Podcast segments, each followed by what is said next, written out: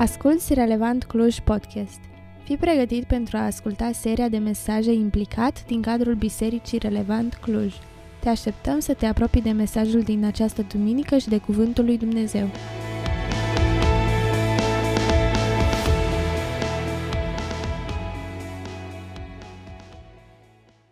Încă o predică, pentru că e duminică. Dacă am fi contabilizat numărul de predici pe care le-am auzit până acum, despre ce cifre am fi vorbit astăzi fiecare dintre noi? A câtea predică e astăzi pentru tine? Fără număr la unii. Cred că unii dintre noi am auzit foarte multe predici bune, nu-i așa? Am auzit, dar nu știu cât dintre noi am ascultat. Am o întrebare aici. De ce numești tu o predică bună ca fiind bună? Că îmi place mie? Dar de ce îți place? Cred cu toată convingerea că poți să numești o predică bună doar atunci când ea schimbă ceva în tine.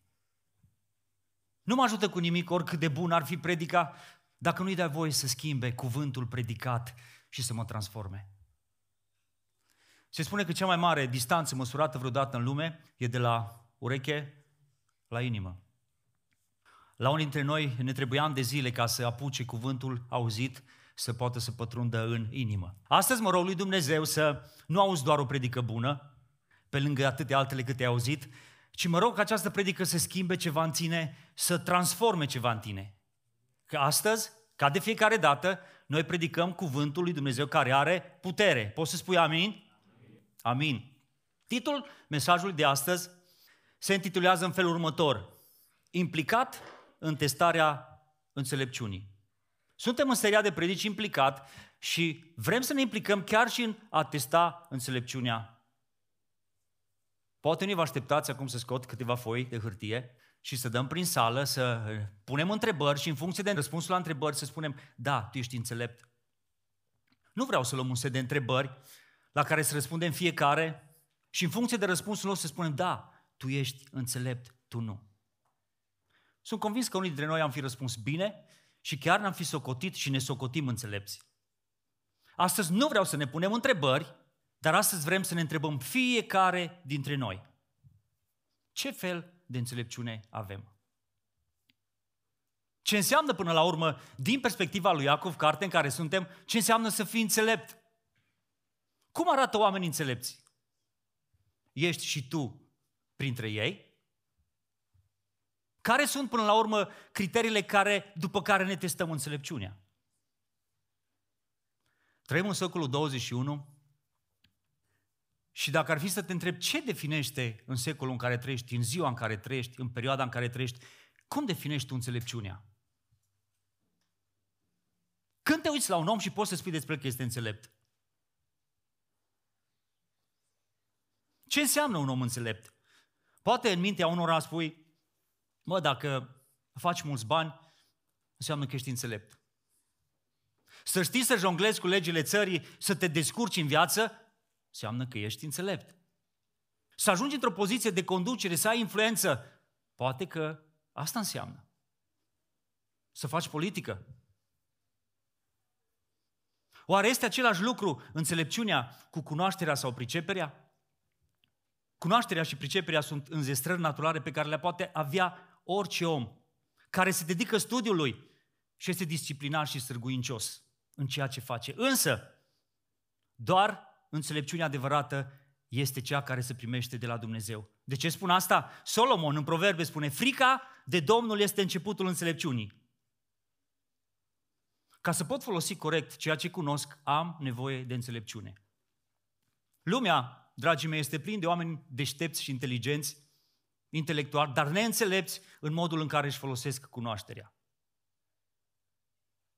Majoritatea oamenilor sunt binecuvântați să poată vorbi, dar puțin au cu adevărat ceva de spus.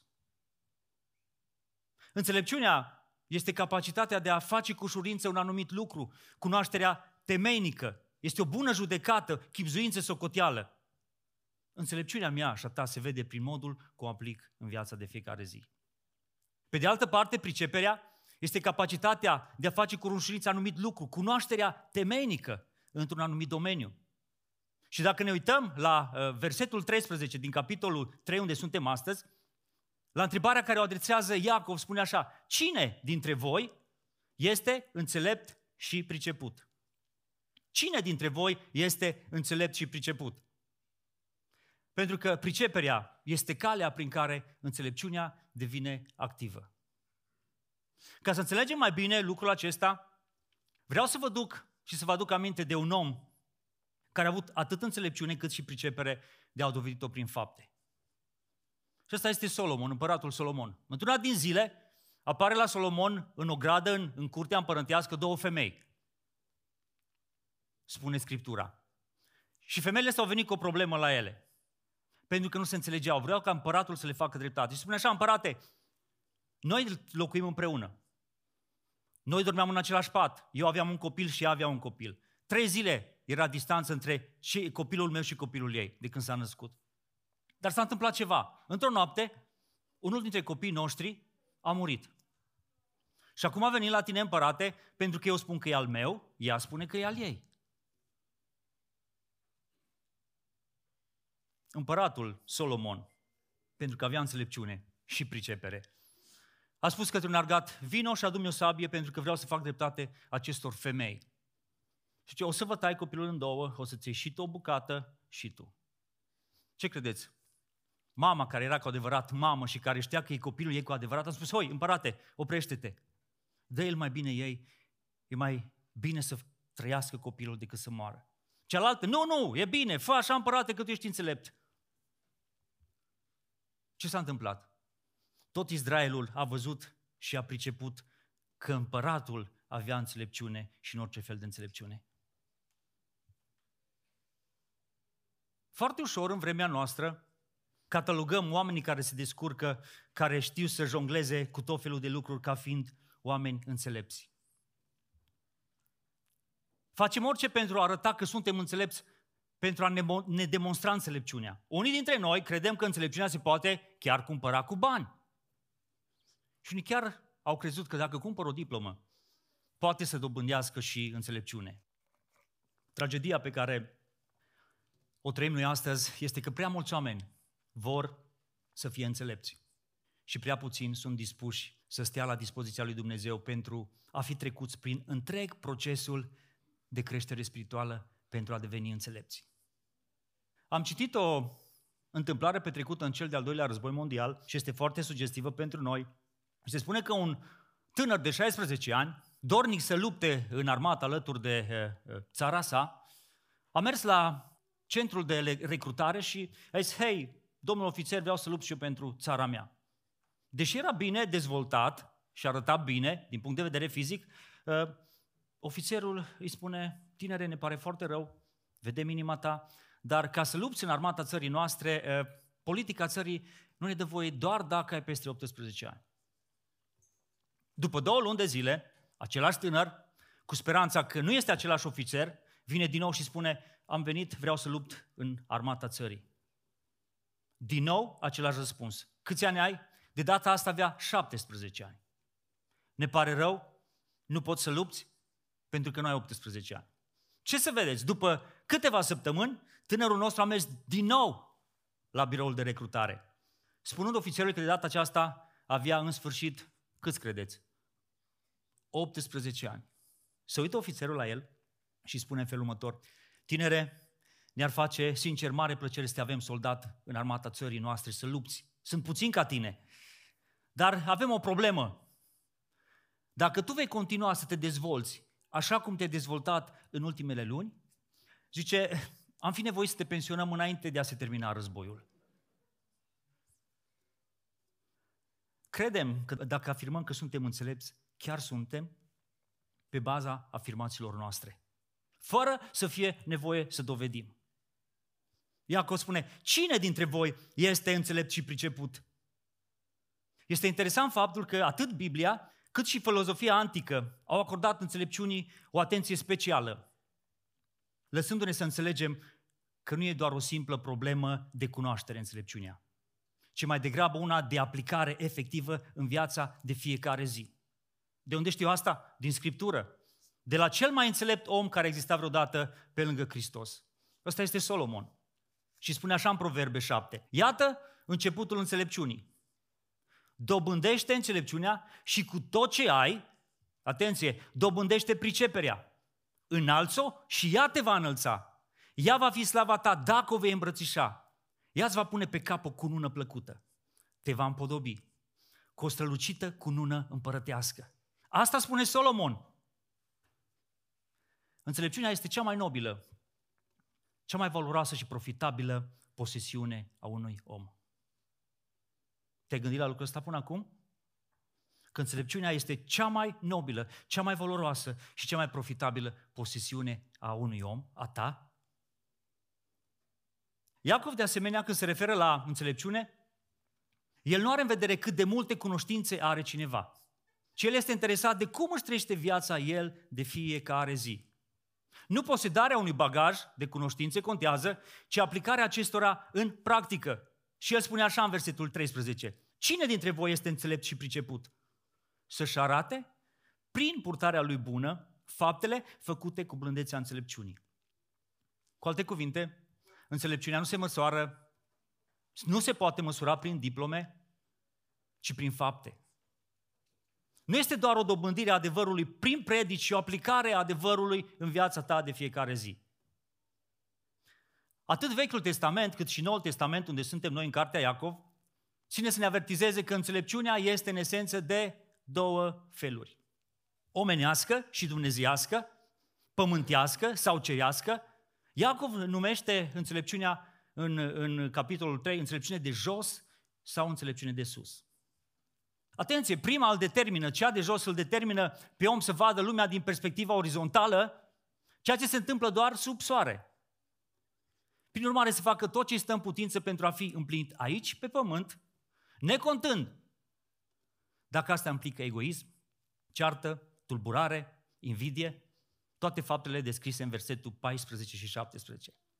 În schimb, Celălalt tip de înțelepciune îl ajută pe om să vadă lumea din perspectiva lui Dumnezeu. Este o perspectivă verticală.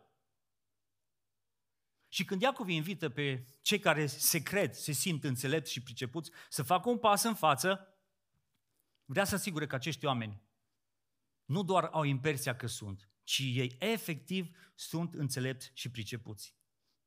Versetul 13. Să-și arate prin purtarea lui bună faptele făcute.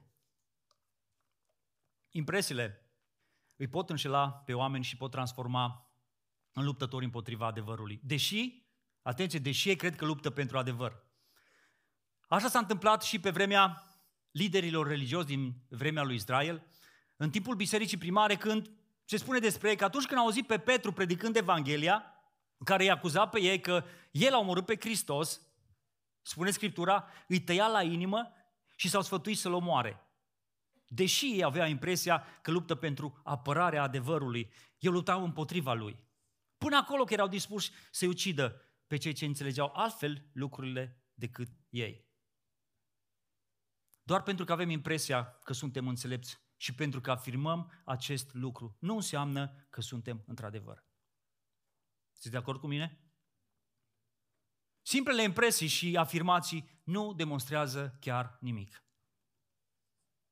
Iar venim la Iacov, suntem în Iacov, capitolul 3. Iacov spune că dacă un credincios este cu adevărat înțelept, trebuie să demonstreze, să-și arate prin purtarea lui faptele făcute cu blândețea înțelepciunii. Nu confundați, nu amestecați înțelepciunea omenească cu înțelepciunea dumnezească. Înțelepciunea de jos cu cea de sus.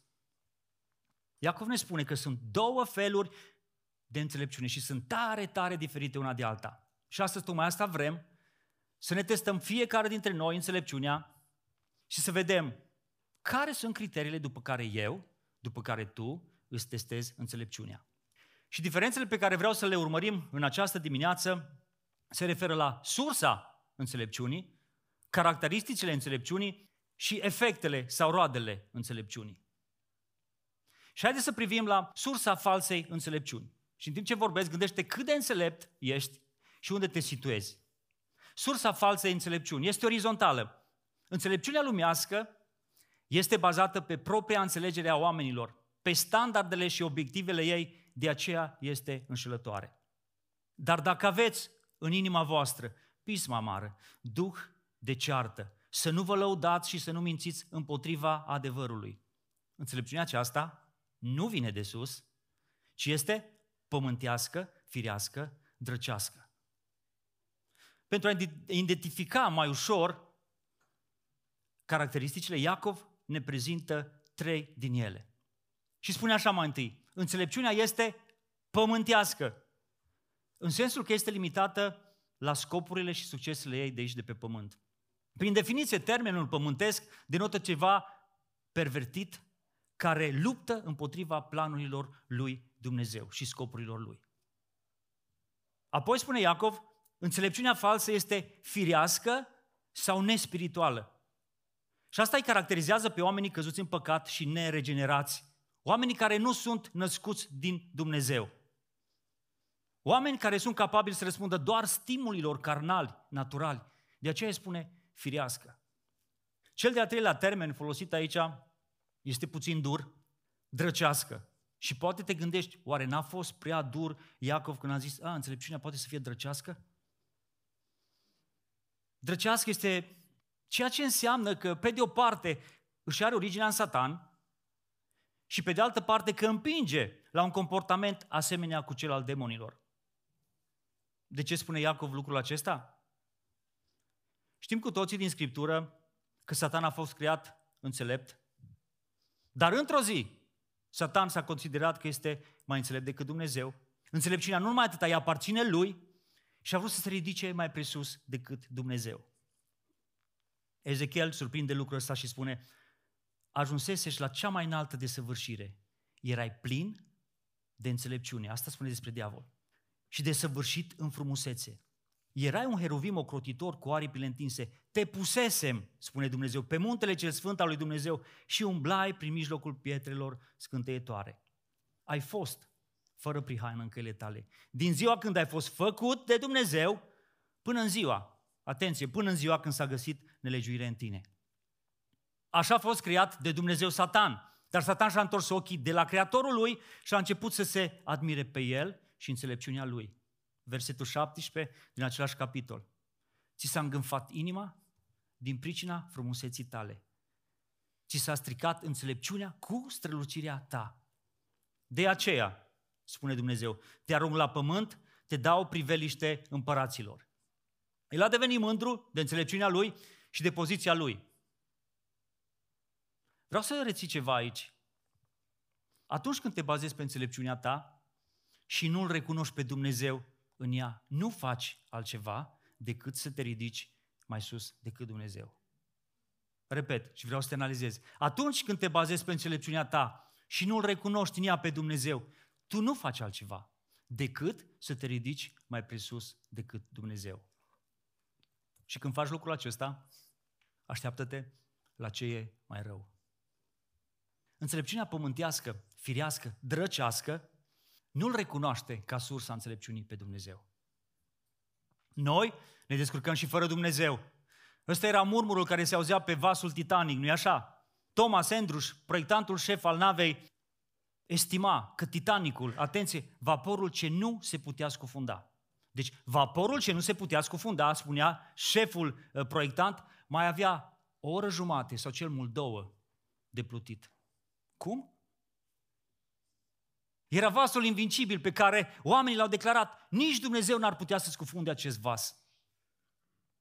Încrederea oarbă în propriile puteri, în înțelepciunea omenească și siguranța oferită de pregătirile tehnice și analizele științifice au făcut ca oamenii să aibă convingere că nimic nu putea să distrugă acest vas imens. De aceea fiți atenți, nu s-a pus accentul pe metodele de salvare, pentru că orice vas de asemenea capacitate trebuia dotat cu bărci de salvare pentru toți oamenii. I-au zis, dacă nici Dumnezeu nu poate să îl scufunde, de ce mai avem nevoie de bărci de salvare? Atunci când te bazezi pe înțelepciunea ta și nu recunoști pe Dumnezeu, nu faci altceva decât să te pui mai sus decât Dumnezeu. revin la noi. Dacă înțelepciunea care o ai nu-L recunoaște, nu-L onorează pe Dumnezeu, ai mare, mare grijă. S-ar putea ca sursa acestei înțelepciuni să fie pământească, firească, drăcească. Așa că analizează-ți sursa înțelepciunii tale. Dar mai mult de atât, uită-te care sunt caracteristicile falsei înțelepciuni, să poți să te analizezi mai bine. Haideți să vedem câteva caracteristici definitorii al înțelepciunii pământești pe care Iacov le amintește în versetul 14. Dar dacă aveți în inima voastră, atenție, pisma amară, duc de ceartă, să nu vă lăudați și să nu mințiți. Înțelepciunea falsă, dragul meu, și are originea în inima omului. Acolo unde se naște credința și necredința, dorința de păcat și dorința de sfințenie. Și invidia amară, primul, prima caracteristică, are de fapt la baza ei mândria. Nu pot să accept că eu pot să fiu inferior în unele domenii față de ceilalți. Nu știu câți dintre voi realizați că invidia vine în inima noastră din cauza că îl vedem pe celălalt puțin mai bun decât noi și eu nu sunt pe primul loc și asta mă deranjează și poate că celălalt este mai deștept decât mine și asta mă supără și mândria din mine nu poate să accepte acest lucru? Câți dintre noi ne-am trezit invidiind oamenii care o duc mai rău decât noi? Te-ai uitat la ea și ai spus, oai, aș vrea să fiu ca tine și sunt plin de invidie. Oh, nu, nici vorbă să invidiem o persoană care este sub nivelul nostru de înțelepciune, are mai puțin decât noi, nu se descurcă așa ca și noi. Pentru că înțelepciunea lumii spune că trebuie să te promovezi pe tine, că tu meriți totdeauna mai mult decât ceilalți și pentru asta eu trebuie să lupt să-mi demonstrez că sunt mai înțelept decât tine. De aici, nu-i departe și apare și duhul de ceartă, ambiția egoistă. Eu vreau să-mi demonstrez o înțelepciune încât să-ți arăt ție că sunt mai înțelept decât tine, știu mai multe decât tine. Și pentru asta, ascultă-mă, voi lupta, voi lupta. Asta spune înțelepciunea falsă. Ambiția egoistă este următorul pas invidiei. Duhul de ceartă este tradus din termenul grecesc eriteia și care înseamnă egoism sau lipsă de scrupule în urmărirea unor interese de ordin politic. Hop. Acum poate ne dăm seama și noi de unde atâta egoism și duc de ceartă în politică. Ar fi bine dacă ar fi numai acolo. Dar dacă ești uiți în familia ta, pentru că egoismul poate să pătrundă și acolo, dacă tu ești în relațiile din biserica ta și acolo Duhul acesta de egoism poate să vină. Dar știți ce e trist? Înțelepciunea falsă nu se oprește doar aici. La a invidia, la Duhul de ceartă, tendința falsei înțelepciuni se și laudă.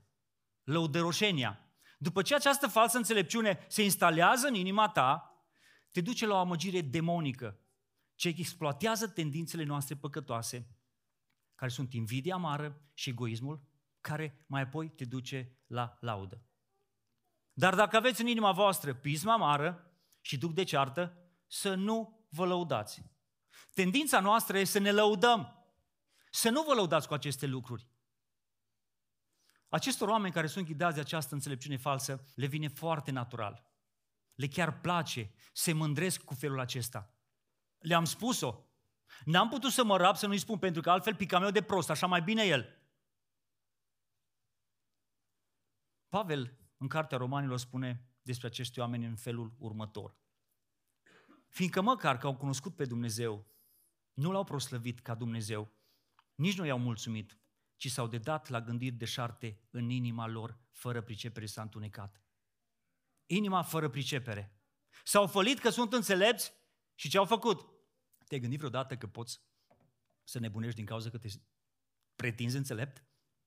S-au fălit că sunt înțelepți și au nebunit. De aceea, Dumnezeu a lăsat pradă necureției să-și urmeze poftele inimilor lor, așa că își necinstesc singur trupurile.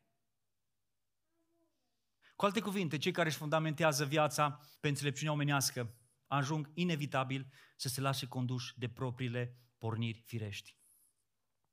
Dorințele lor devin standardul după care măsoară orice în viață. S-au fălit că sunt înțelepți și au nebunit. Falsa înțelepciune te duce la nebunie. Greu? De aici apare și ultima caracteristică a falsei înțelepciuni, minciuna. Nu mințiți împotriva adevărului, ne poruncește Scriptura. Vedeți ce înțelepciune demonică folosește, folosește satana? Toate aceste trăsături ale înțelepciunii pământești merg mână în mână. Invidia amară te duce la ambiții egoiste, apoi vrei să te și lauzi pentru că nu poți să taci pentru că tu ești pe primul loc și tu ești mai înțelept decât semenul tău, care implică de obicei minciuna.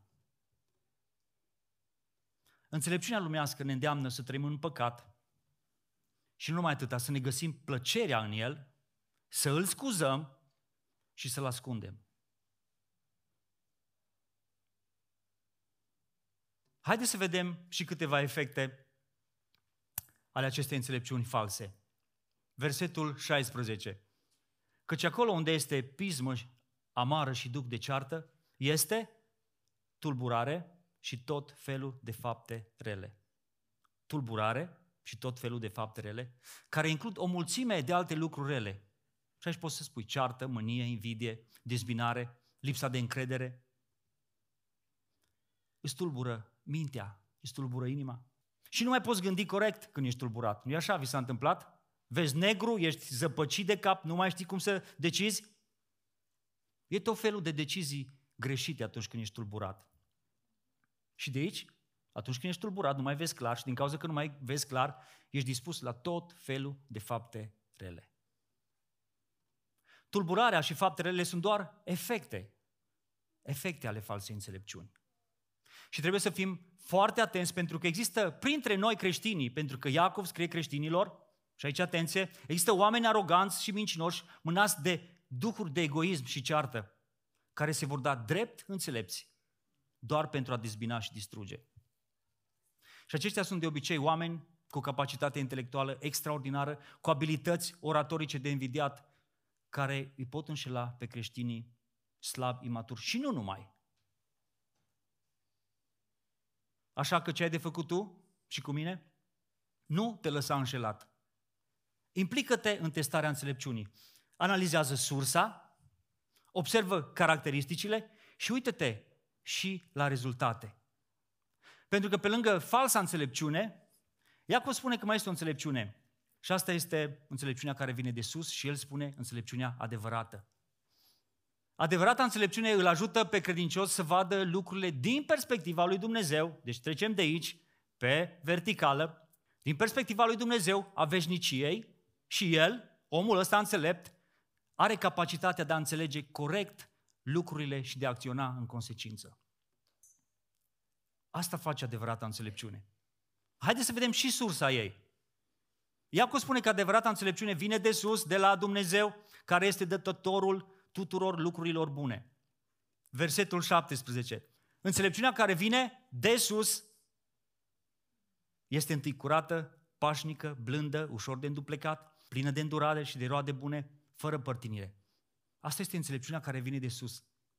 Această expresie vine de sus este mai întâlnită în Evanghelia lui Ioan, în capitolul 3, unde Isus vorbește despre nașterea din nou sau nașterea de sus. Devine clar că înțelepciunea adevărată este darul lui Dumnezeu pentru toți cei care au devenit copiii lui. Născuți din nou prin lucrarea Duhului Sfânt în inimile lor. Da, această înțelepciune vine de sus, de la Dumnezeu, dar nu sub forma pară mălăiață în gura lui nătăfleață. Da, sursa este Dumnezeu, dar o obții doar dacă o ceri. De unde știu asta? Am trecut în urmă cu câteva săptămâni în capitolul 1 din Iacov și spune așa în Iacov 1 cu 5. Dacă vrunea dintre voi îi lipsește înțelepciunea. Observați, s o ceară de la Dumnezeu, care nu-i zgârcit, dă tuturor, cu mână largă și fără să-i pară rău. Înțelepciunea e ceva ce noi toți ar trebui să avem, spune Iacov. Nu este ceva opțional. Și dacă vrei să-ți folosești înțelepciunea, ascultă-mă bine, și constați că nu o ai, sau nu o mai ai. Iacov spune, nu să mergi să te înscrii la un curs pe net și să cauți tot felul de cercuri de genul ăsta. Fii atent ce spune. Foarte clar. Să o ceară. Vreau aici să notez trei lucruri. Înțelepciunea o primești doar dacă constați că nu o ai, doar dacă o vrei și doar dacă o ceri. Trei de dacă. Înțelepciunea o primești dacă constați că nu ai, că poate să te descurci și fără ea. Și la ce ți tot trebuie dacă tu nici măcar nu constați că ai nevoie de înțelepciune. Dacă constați că nu ai, dacă o vrei și dacă o ceri. Haideți să privim acum la caracteristicile adevărate înțelepciuni și să ne analizăm fiecare dintre noi, să ne testăm înțelepciunea uitându-ne la aceste caracteristici, care sunt de toate șapte. Înțelepciunea care vine de sus este întâi curată.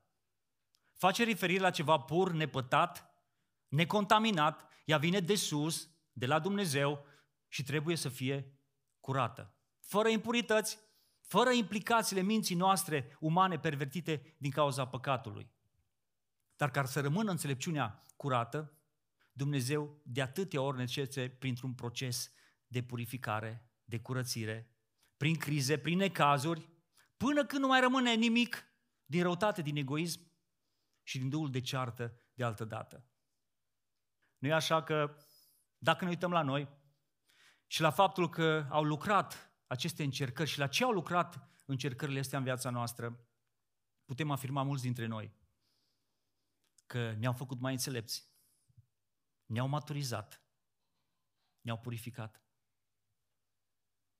Că până la urmă, ăsta e rolul încercărilor, necazurilor care vin în viața ta, să nu rămâi la același nivel.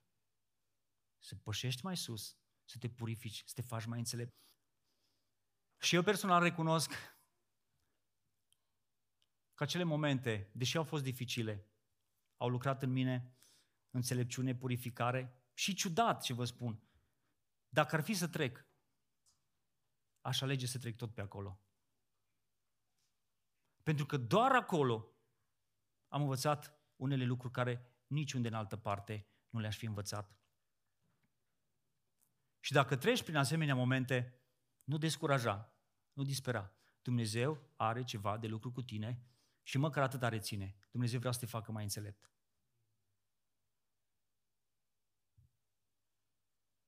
În al doilea rând, Iacov caracterizează înțelepciunea adevărată ca fiind pașnică.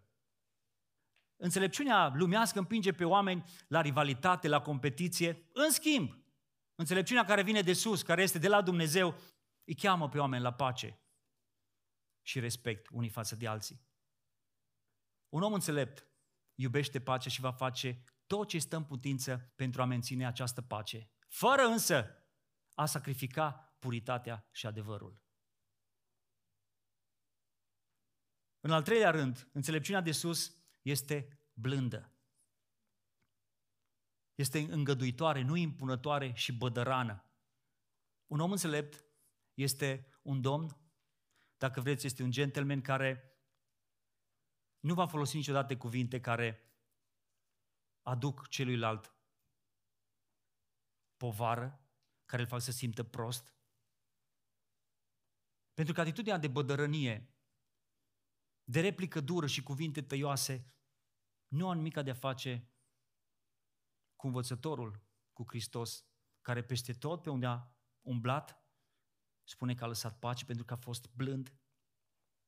Despre John Wesley, cunoscuții au spus că era cel mai blând om pe care l-au cunoscut ei vreodată.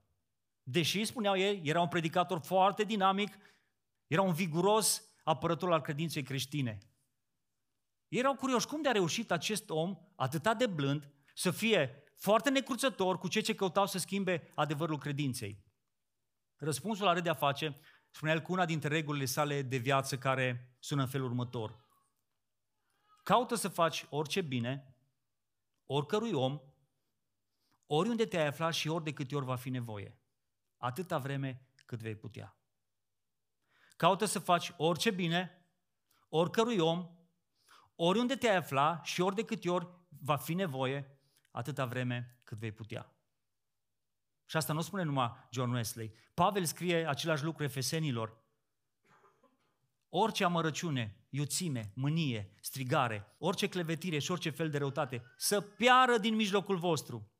Din potrivă, în partea opusă. Fiți buni unii cu alții, miloși, iertați-vă unul pe altul. Cum? cum v-a iertat și Hristos. Pentru că adevărata înțelepciune este blândă. În al treilea rând, adevărata înțelepciune este ușor de înduplecat. Și aici nu are nimic de a face cu slăbiciunea cuiva pe care îl prostești ușor, îl îndupleci ușor, nu? Ci cu tăria lui de caracter care îl ajută și lasă pe alții atunci ă, să aibă și ei dreptate și părerea lor să conteze. El preferă mai degrabă să fie nedetățit decât să-și apere interesele sale. Pentru că pe el, pe omul înțelept, îl interesează oamenii și nu lucrurile. Solomon, ne întoarcem tot la Solomon pentru că ăsta a fost un om înțelept, nu s-a mai ridicat nimeni ca el spune Scriptura. Spune așa Solomon în Proverbe 11 cu 30. Rodul celui neprihănit este un pom de viață și cel înțelept câștigă suflete. Reține asta. Cel înțelept câștigă suflete. Așa că în orice conflict te-ai băga și ai intra, gândește-te că tu, dacă ești înțelept, tu vei câștiga totdeauna. În al cincilea rând, adevărata înțelepciune este plină de îndurare și de roade bune. Este plină de îndurare față de cei ce nu au dreptate și dornică întotdeauna să-i ajute pe aceștia să găsească drumul cel bun. Pentru că ăsta este modelul lui Hristos. Noi îl reflectăm pe Hristos prin ceea ce facem. Găsim un exemplu foarte relevant în pilda samariteanului milostiv. Bunul samaritean îl ajută pe cel căzut între tâlhari fără să pese de timpul pierdut și de banii cheltuiți. De ce? Pentru că înțelepciunea care vine de sus este plină de îndurare.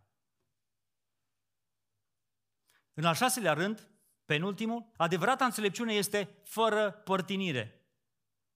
Nu ține partea cuiva în detrimentul celuilalt. Omul înțelept nu favorizează pe cineva cu prețul de favorizării altcuiva. Omul înțelept va căuta întotdeauna să fie imparțial, urmând modelul lui Dumnezeu. Nu e așa că este foarte ușor să devenim părtinitori, judecându-i pe oameni, dacă vrei, după etnie, după sex, după uh, nivelul de cultură, după religie? Însă creștinii maturi și înțelepți nu vor face niciodată această deosebire între oameni. Înțeleptul lucrează fără părtinire. Și în ultimul rând, adevărata înțelepciune este nefățarnică. Și dacă e să ne uităm în Scriptură, fățărnicia sau ipocrizia au fost lucrurile la care Isus s-a raportat cel mai aspru, cel mai dur. În mod repetat i-a mustrat pe cărturari și pe farisei pentru lipsa lor de sinceritate. Pentru că în aceeași inimă nu poate să locuiască și fățărnicia și înțelepciunea. De fapt, dacă e să ne uităm, termenul hipocritos a fost împrumutat din lumea teatrului grecesc, ipocritul fiind actorul care purta mască pe față pentru a juca, a interpreta un rol. Astfel, în sfera religioasă, omul caracterizat de ipocrizie devine omul cu două fețe. Și spune Iacov, înțeleptul, este omul care are doar o singură față. Haideți să ne analizăm înțelepciunea, să ne testăm înțelepciunea fiecare dintre noi, dacă este curată, pașnică, blândă, ușor de înduplecat, plină de îndurare și de fapte bune, fără părtinire, nefățarnică. Dar nu numai atât că înțelepciunea adevărată trebuie testată, ea are și rezultate, are efect. Versetul 18. Și roada neprihănirii este semănată în pace pentru cei ce fac pace. Dacă am înțeles că înțelepciunea adevărată și cea falsă sunt diferite prin surse, prin caracteristicile lor, trebuie să înțelegem că și rezultatele lor vor fi diferite. Dacă înțelepciunea falsă lasă tulburare și tot felul de fapte rele, înțelepciunea adevărată care vine de sus trebuie să lase pace și bună înțelegere. Înțelepciunea adevărată este abilitatea de a vedea viața din perspectiva lui Dumnezeu și atunci vom ști să luăm cele mai bune decizii pentru acțiune în așa fel să acționez și să acționez încât în urma mea să rămână pace și bună înțelegere. Ce rămâne în urma noastră? Ce rămâne după vorba ta înțeleaptă? Ce rămâne sau ce lași în urma ta după ce uh, îți dai și tu cu părerea și pretinzi că ai dat un sfat înțelept? Revin la versetul 13 cu care am început pasajul în această dimineață. Cine dintre voi este înțelept și priceput? A fi înțelept nu înseamnă a avea răspunsul la toate provocările, la toate problemele. Înțelepciunea nu se vede numai din răspunsul pe care îl dai, ci și din tăcerea pe care o lași. Am avut în urmă cu ceva timp harul să cunosc un om care mi-a impactat viața prin faptul cum s-a raportat atunci când eu am avut o problemă și m-am dus și uh, i-am spus tot și după ce mi-am vărsat toate necazurile și provocările, am așteptat de la el un verdict, o soluție, un cuvânt. Spre marea mea uimire, mi-a răspuns prin tăcere. Mi-a zis doar atât. O să mă rog și după aceea o să spun dacă voi avea ceva de spus. Pe moment am fost foarte dezamăgit. Am zis, cum? Știți ce a fost uimitor? Tocmai prin tăcerea lui, eu am primit răspuns. Omul acela a rămas pentru mine ca o, o, o aducere aminte plăcută și de aceea hei, am, am avut senzația până atunci și noi avem senzația de cele mai multe ori că noi avem sau trebuie să avem răspuns la fiecare provocare. Pentru că altfel te consideră oamenii neînțelept. Înțeleptul nu trebuie să ai răspunsul totdeauna la el în buzunarul lui. A fi înțelept mai înseamnă și să taci. Cine dintre voi este înțelept și priceput? Dacă ești, arată-ți, demonstrează-ți asta prin purtarea ta bună, făcută cu faptele blândeții. Și vreau în încheiere să vă las cu două imagini a doi oameni înțelepți, dar unul în felul lumii și unul în felul lui Dumnezeu. Unul dintre ei este Nebucadnețar, împăratul Nebucadnețar, și celălalt este Daniel. Împăratul Nebucadnețar era puternic, era bogat, era înțelept. Într-o zi Dumnezeu vorbește și el nu ține seamă de ceea ce vorbește Dumnezeu, pentru că el era mai înțelept decât Dumnezeu. Și fiți atenți, după ce vorbește Dumnezeu, el nu ia seamă și rămâne în înțelepciunea lui. Spune, după 12 luni pe când se plimba pe acoperișul palatului său împărătesc în Babilon, împăratul a luat cuvântul și a zis, Oare nu este acesta Babilonul cel mare pe care mi l-am zidit eu, ca loc de ședere împărătească, prin puterea bogăției mele și spre slava mărăției mele? Observați cum se justifică o înțelepciune pământească, drăcească, firească? Al meu, ale mele, împărăția mea? Nu se sfârșise încă vorba aceasta împăratului și un glas a coborât din cer și a zis, află împărate Nebucanețar că ți s-a luat împărăția. Și chiar în clipa aceea s-a împlinit cuvântul acela asupra Nebucanețar. A fost izgonit din mijlocul oamenilor, atenție, a mâncat iarbă ca boi, trupul i-a fost udat de rouă cerului, până i-a crescut părul ca penele vultului și unghiile ca ghearele păsărilor. De ce? a ajuns de Bucanețar așa? Și a rămas așa până în vremea când i-a venit mintea înapoi și a recunoscut. Falsa înțelepciune te duce la nebunie. S-a fălit, s-au fălit că sunt înțelepți și au nebunit. În schimb, haideți să ne uităm la Daniel. Un om înțelept în felul lui Dumnezeu. Daniel avea și el provocările lui, Trebuia să dea un răspuns împăratului și el n-a zis, ei, înțelepciunea mea, știu, eu sunt, de-aia vine împăratul la mine pentru că mă consider, eu sunt cineva în fața lui și de aceea vine. O să-i spun, nu, nu, nu. Fiți atenți ce face Daniel. Și Daniel s-a dus la împărat și l-a rugat să dea vreme să dea împăratului tâlcuirea. Hei, eu sunt înțelept, dar eu știu de unde vine înțelepciunea mea. Și fii atent ce a făcut. Apoi Daniel s-a dus în casa lui și a, a spus despre lucrul acesta tovarășilor săi, Hanania, Mișael și Azaria rugându-i să ceară îndurarea Dumnezeului cerurilor pentru această taină. Cui lipsește înțelepciunea? Să ceară. Ascultați cum îți justifică apoi Daniel înțelepciunea. Daniel a luat cuvântul și a zis, câtă diferență între Nebucanețar și Daniel. Fiți atenți cum a spus, binecuvântat să fie numele lui Dumnezeu din veșnicie în veșnicie. De ce? Pentru că a lui sunt înțelepciunea și puterea. El schimbă vremurile și împrejurările, El răstoarnă și pune pe împărați. El dă înțelepciune înțelepților. Wow! El dă pricepere celor pricepuți. El descoperă ce este în adânc și ascuns. El știe ce este întuneric și la el locuiește lumina. Și continuă în versetul 23. Pe tine, Dumnezeul părinților mei, te slăvesc, te laud, că mi-ai dat înțelepciune. Cum? Nu e a ta? Și putere și mi-ai făcut cunoscut ce ți-am cerut, că ne-ai descoperit taina împăratului. Câtă diferență! Câtă diferență! Și rezultatul a fost că împăratul l-a înălțat pe Daniel cel mai sus și l-a pus peste cea mai înaltă căpetenie a tuturor înțelepților Babilonului. Falsa înțelepciune te duce la nebunie, pentru că tu te uiți la tine și te consideri tu, pe când cealaltă care vine de sus, n-ai cum să te simți înțelept, să te știi înțelept, fără să te uiți spre El, spre Dumnezeu, ca și Daniel, și să-L binecuvintezi pe Dumnezeu.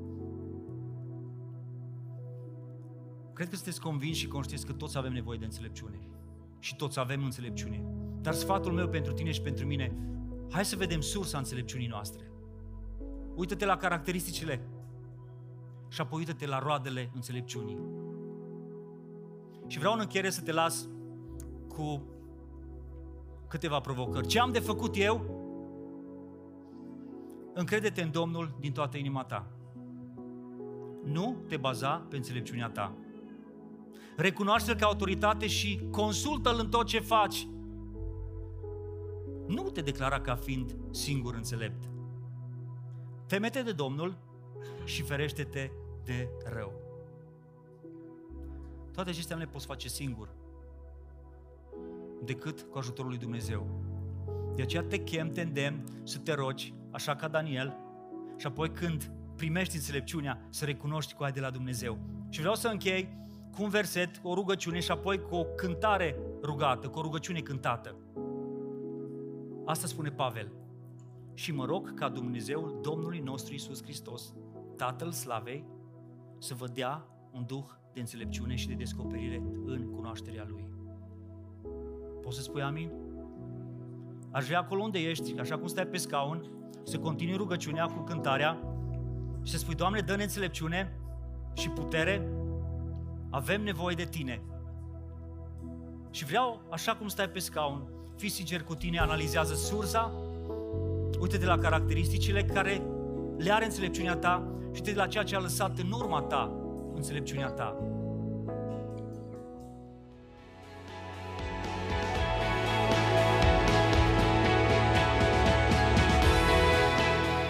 Mulțumim că ai ascultat acest mesaj din seria Implicat – te așteptăm la noi pe site www.relevantcluj.ro pentru mai multe resurse și pe rețelele noastre de socializare de Facebook și Instagram.